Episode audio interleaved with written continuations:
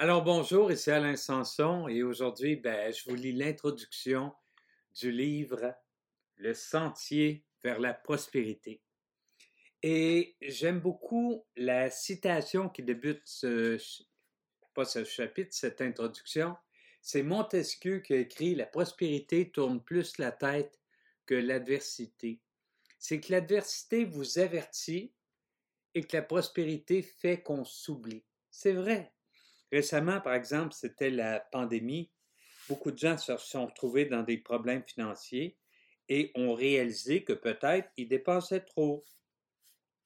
D'un autre côté, dès que la prospérité revient, on oublie tout ça, puis il n'y a rien de trop beau. Alors, comment allez-vous côté financier? Le poids de vos dettes vous empêche-t-il de bien dormir? Votre plaisir au travail est-il trop souvent assombri par vos problèmes d'argent? Dépensez-vous vos augmentations de salaire et vos bonnies avant même de les avoir reçus? Si vous répondez oui à ces questions, ben, bienvenue dans le club. Vous êtes loin d'être le seul, mais j'ai une bonne nouvelle pour vous. Beaucoup de gens ont réussi à s'en sortir, mais pour y arriver, il faut s'initier à la psychologie de l'argent et de la consommation. Il faut également rester à l'affût des changements sociétaux qui font que vous vous sentez bien moins riche que ne l'étaient vos parents. Plus encore, vous devez développer une nouvelle vision de ce que c'est que d'être prospère. Que diriez-vous de prendre quelques heures pour faire le point sur votre situation et de trouver le chemin de la prospérité? C'est ce que je vous propose tout au long de ce livre.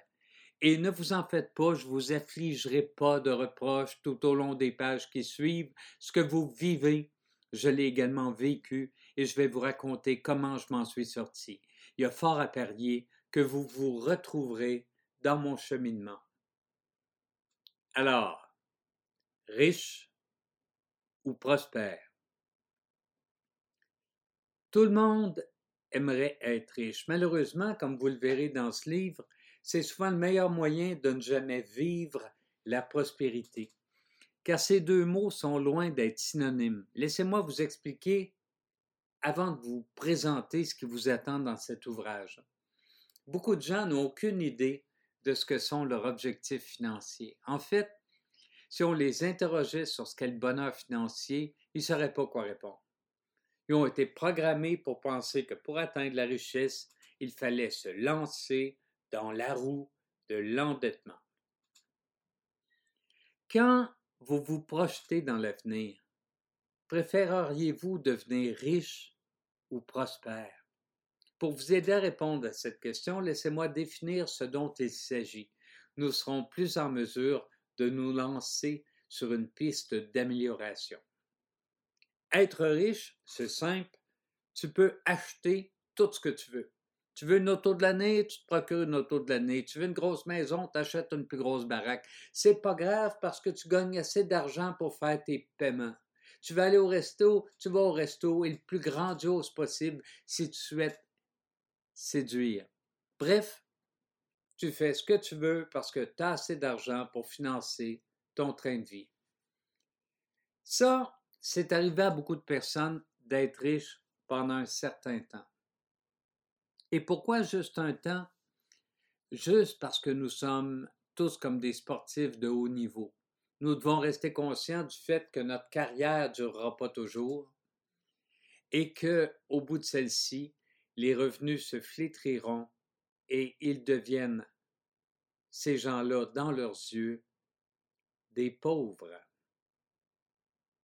Il y a tellement de gens qui rêvent d'être riches, qui rêvent d'afficher à la face du monde leur nouveau veston, leur nouvelle automobile. Ils ont tellement besoin d'épater les autres qu'ils en viennent à considérer que leur futur financier n'est pas important. Ce qui est important, c'est l'image qu'ils affichent maintenant. Ces gens, ce sont les riches. À l'opposé, vous avez les gens prospères. Ce sont des gens moins intéressés par le paraître que par le sentiment d'aller de l'avant. Ils choisissent de miser sur l'avenir en décidant de vivre un peu en bas de ce que leur revenu permettrait parce qu'ils savent que la vie est une suite d'événements chanceux et de malchance.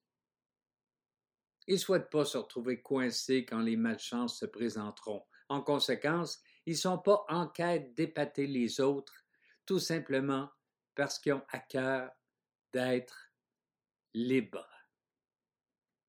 Puis la liberté, c'est quoi? C'est avoir la capacité la nuit de bien dormir.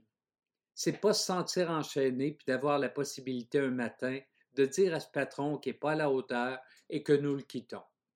Même si dans l'immédiat, on n'a pas de solution de rechange. C'est avoir la capacité de profiter de la vie au lieu de suivre des faux prophètes que je vous présenterai dans ce livre. Que choisirez-vous? La richesse ou la prospérité? Si c'est la richesse, N'oubliez pas de brasser votre monnaie ou d'ouvrir votre portefeuille afin d'afficher des liasses de billets quand vous rencontrez des gens. Ah, ça, ça, ça va les épater. Mais vos insomnies ne vous permettront pas de trouver la quiétude qui vous fait défaut en ce moment. Par contre, si vous souhaitez améliorer votre sort année après année, mieux dormir et vous sentir libre, ce qui suit s'adresse à vous. Vous pourrez alors regarder les gens riche en souriant, puis en vous disant que vous misez sur la prospérité. Au cours des pages qui suivent, je répondrai à des questions que vous ne vous êtes peut-être jamais posées. À quoi sert l'argent? Qu'est-ce que la liberté? À quel point est-elle liée au bonheur et au sentiment de mieux-être? Comment faire du ménage dans nos choix de vie antérieurs? Comment faire la paix avec nos plus grandes erreurs? Et comment réaliser que ce qu'on vous a proposé comme des vérités ne constitue souvent que des miroirs aux alouettes? Il y a des dangers quand on se sent riche. Jeune ado, j'habitais avec ma mère, puis celle-ci avait un petit ami qui, un jour, reçoit plus d'argent pour la dernière semaine parce qu'il avait fait du temps supplémentaire. Il passe à la banque, encaisse son chèque et demande qu'on lui donne au moins un billet de 100 dollars. Alors, imaginez sa fierté au sortir de la banque. Il est maintenant riche. Il a en sa possession ce qu'il appelle un brun, c'est-à-dire un billet de 100 piastres, juste à lui. Il arrive à la maison, il nous regarde et nous présente le fameux billet en nous disant qu'il y a un brun. Il se sent alors l'homme le plus riche au monde, mais rendu au dimanche, on le devine, le billet a fondu et il se sent nouveau pauvre. Cela crée un nouvel épisode de violence conjugale, son brun ayant fondu, ça doit bien être la faute de quelqu'un. Puis quand on regarde ça, on se dit que c'est bien normal, 100 pièces ça se dépense dans le temps de le dire, mais est-ce toujours le cas? Au milieu des années 80, un soir, mon père m'appelle. Il vient de gagner à la loterie, la mini-loto. 50 000 piastres l'attendent. Et il souhaite que je l'accompagne chez l'Auto-Québec chercher son chèque. D'ailleurs, si vous regardez la vidéo, vous verrez de quoi j'avais l'air lors de la réception de ce pactole. Alors, il ramasse le chèque, puis d'un jour suivant, il investit tout à la caisse. Moi, on lui donne en même temps un carnet de chèques et à ce moment, il s'est peut-être senti coupable d'avoir autant d'argent. Il se met à appeler des gens ou des gens l'appellent, puis rapidement, il leur fait des chèques pour partager sa bonne chance. Peu importe l'importance des chèques, c'est pas grave. Il est riche. Au bout de quelques semaines, il est de retour à la case zéro. Il reste rien. Son pactole s'est envolé. Il est de nouveau pauvre. Mais dans les faits, comme nous le verrons plus loin, même avec ce gain de l'auto, il, était toujours resté pauvre, puis j'ai hérité de ce trait. C'est la raison pour laquelle, après mûre réflexion, j'ai décidé d'écrire ce livre, mais pour l'instant, allons pas trop vite. Qu'en est-il de vous à ce stade de votre lecture? Vous reconnaissez-vous? Ce qui suit n'est pas bibliographique, c'est juste une série de réflexions qui vous aideront peut-être à repenser votre rapport à l'argent, car celui-ci peut avoir un profond impact sur votre sentiment de mieux-être et sur toute votre vie. Débutons, si vous le voulez bien, avec l'histoire de Ronald James Reed. Né au Vermont, il a été le premier dans sa famille à obtenir un diplôme d'études secondaires. Toute sa vie, il a réparé des automobiles, puis un peu plus tard, il a balayé les planchers du Jesse Penny local. Bref, une vie de labeur acharné. À 38 ans, il a acheté une maison de deux chambres et il y a passé le reste de ses jours. Il est devenu veuf à 50 ans et ne s'est jamais remarié. Son hobby principal, c'était de couper du bois et d'être en contact avec la nature. Ben, quand il est mort en 2014 à 92 ans, il a été cité dans nombre de journaux internationaux. C'est juste qu'il a laissé 8 millions en héritage, 2 millions sont allés à ses petits-enfants, puis le reste à l'hôpital local et à la bibliothèque. Les gens qu'il connaissait étaient surpris. Comment était-ce possible?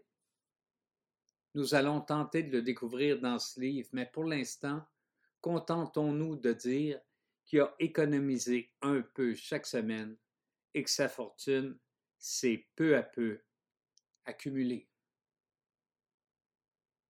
À l'opposé, parlons de Richard M. Fusconi.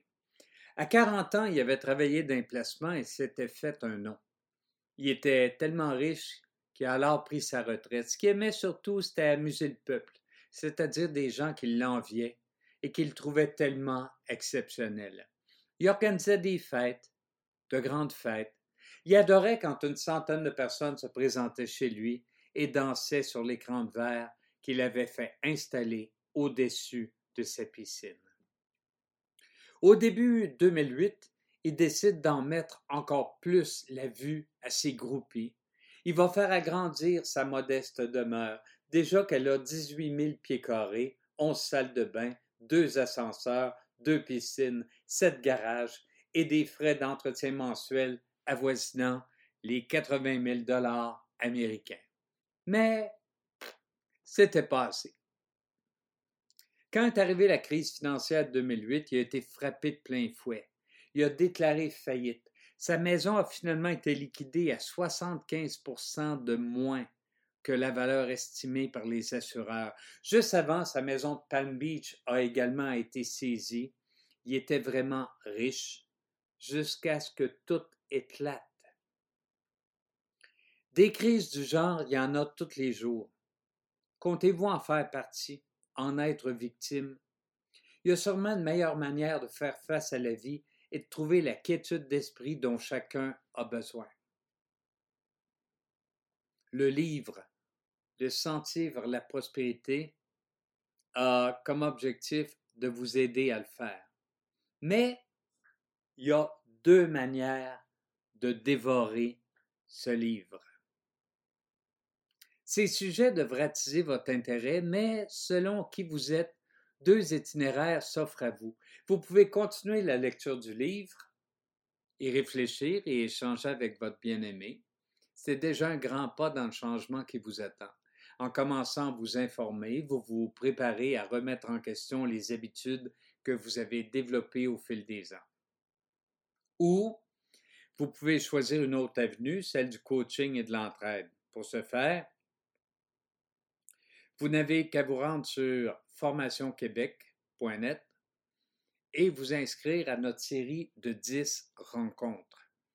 Lors de celle-ci, si vous êtes des nôtres, je vous offrirai chaque semaine une intervention sur Zoom d'une trentaine de minutes.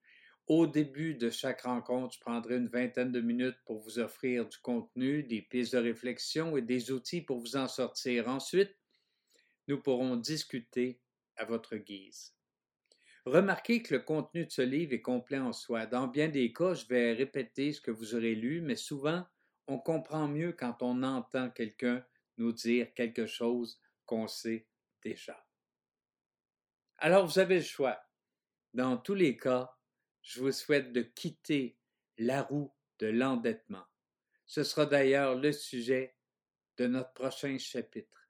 Tentons de comprendre comment il s'immisce dans notre vie.